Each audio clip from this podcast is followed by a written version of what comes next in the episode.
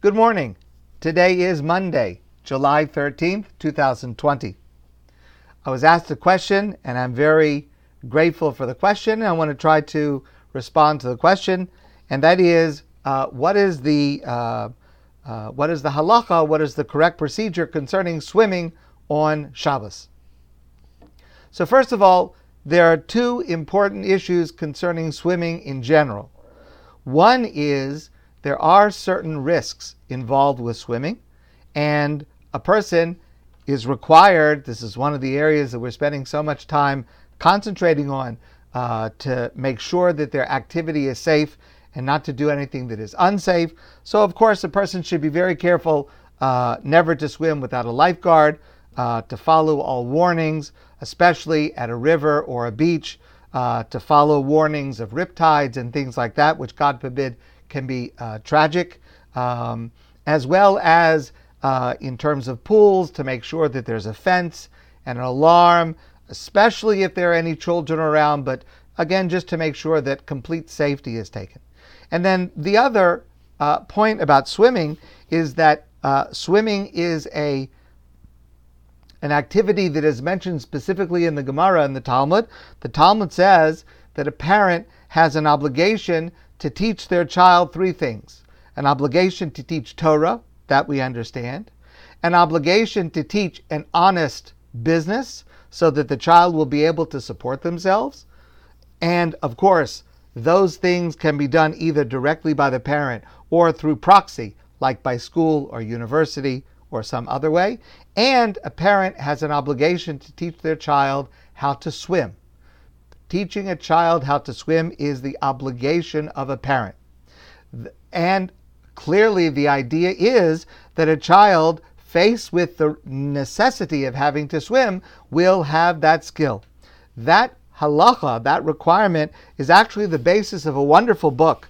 It's called The Blessing of a Skinned Knee by Wendy Mogel. And it's a great book on parenting. I recommend it highly. She has some other books also that I recommend. And the basic concept of the book is largely based on this Talmudic passage that we don't just teach our children stay away from the water.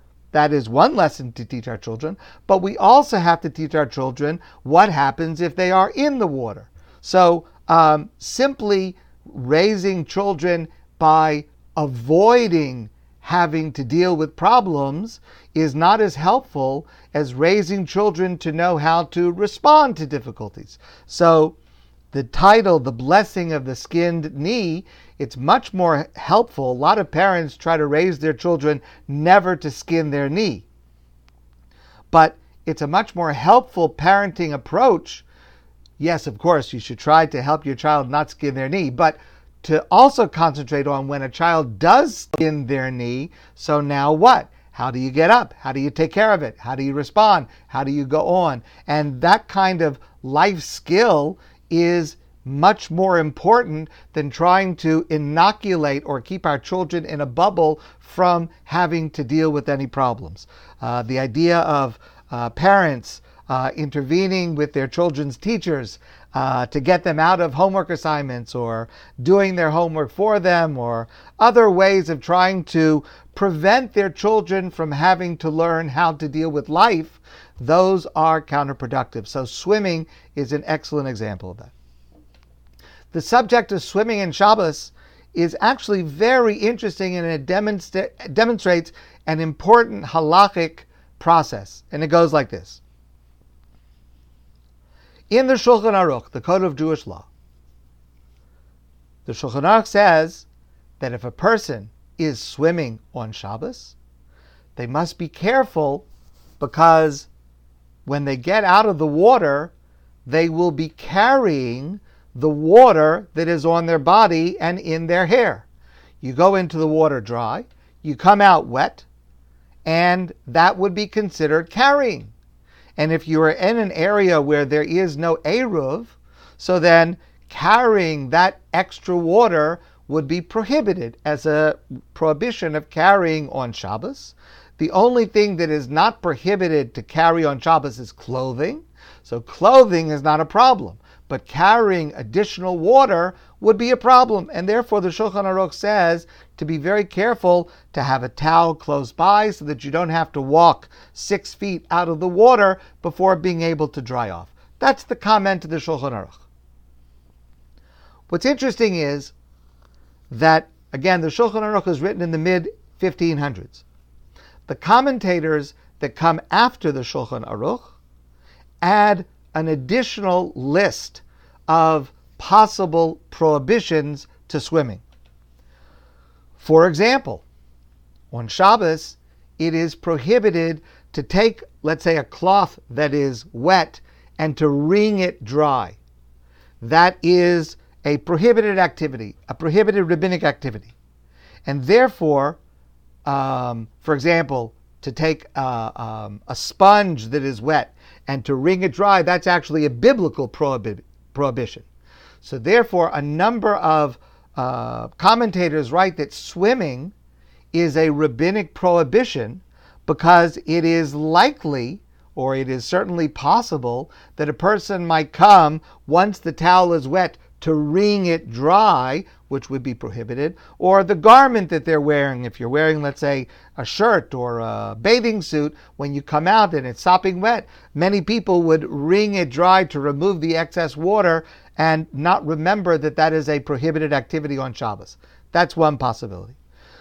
Another uh, problem with uh, swimming is if it's in a pool that is a heated pool.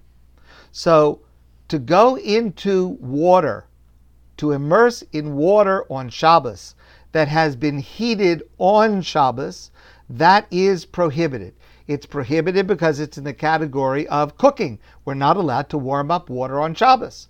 And if we warmed up water, even though we, it was not for drinking purposes, it was for making the water more comfortable for us, but that would be prohibited because of cooking on Shabbos.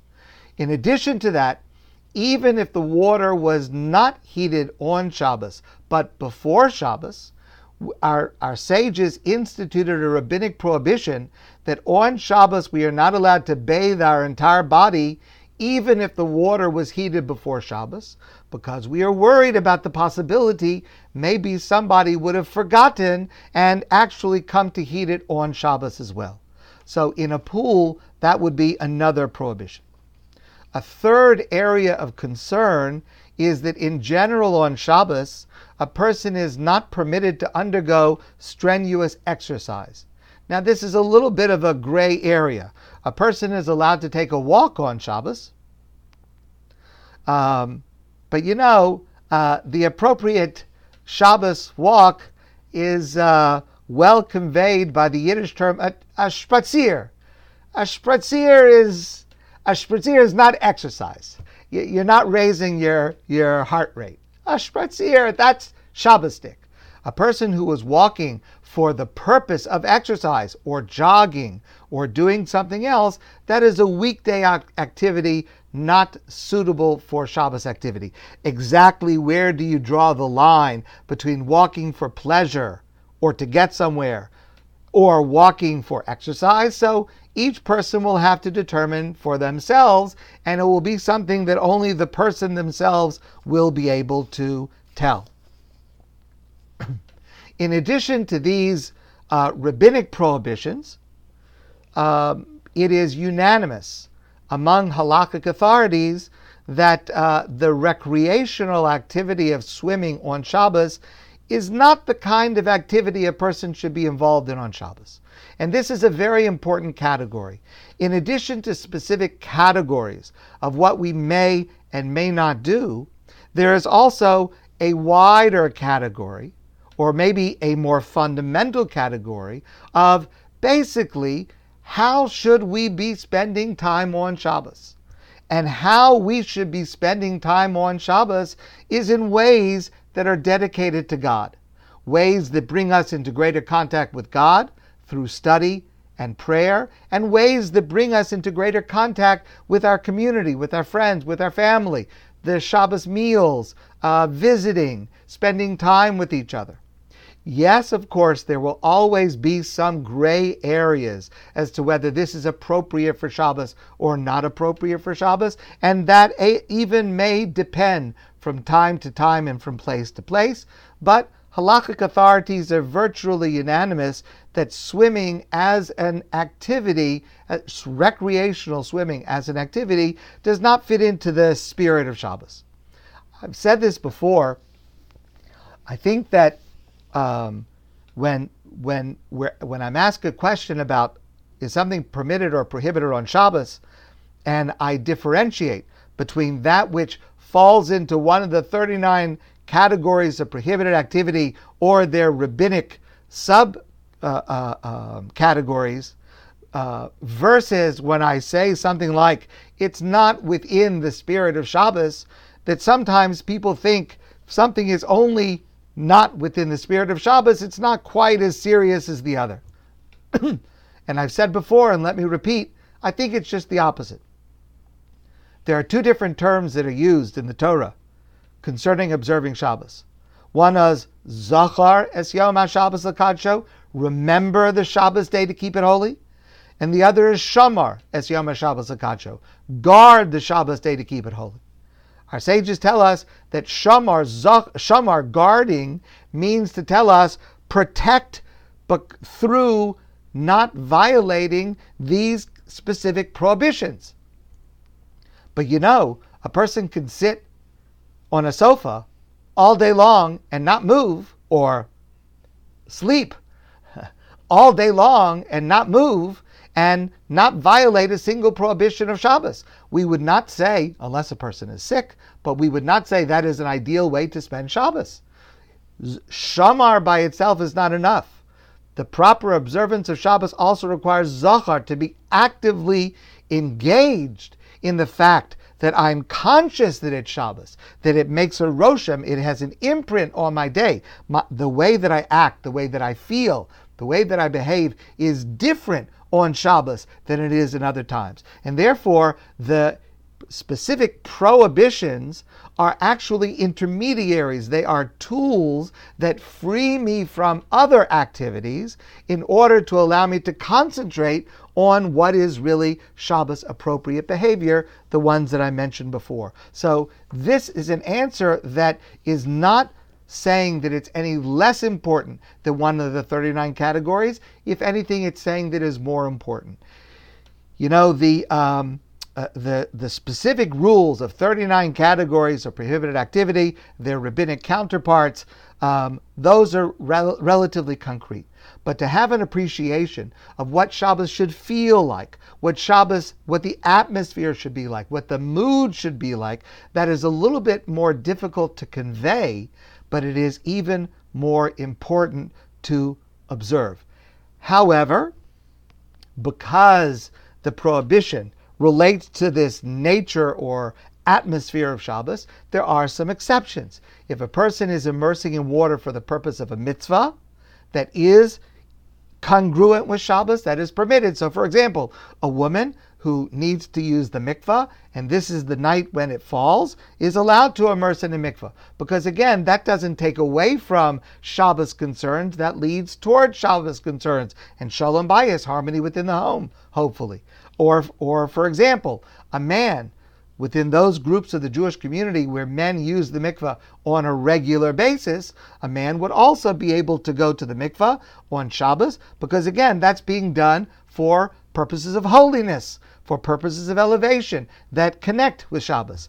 Obviously, a person that never uses the mikvah, but uh, it's a very hot day, so he says to himself, ah, I think I'm going to adopt the practice of uh, using the mikvah today to be able to get a quick dunk.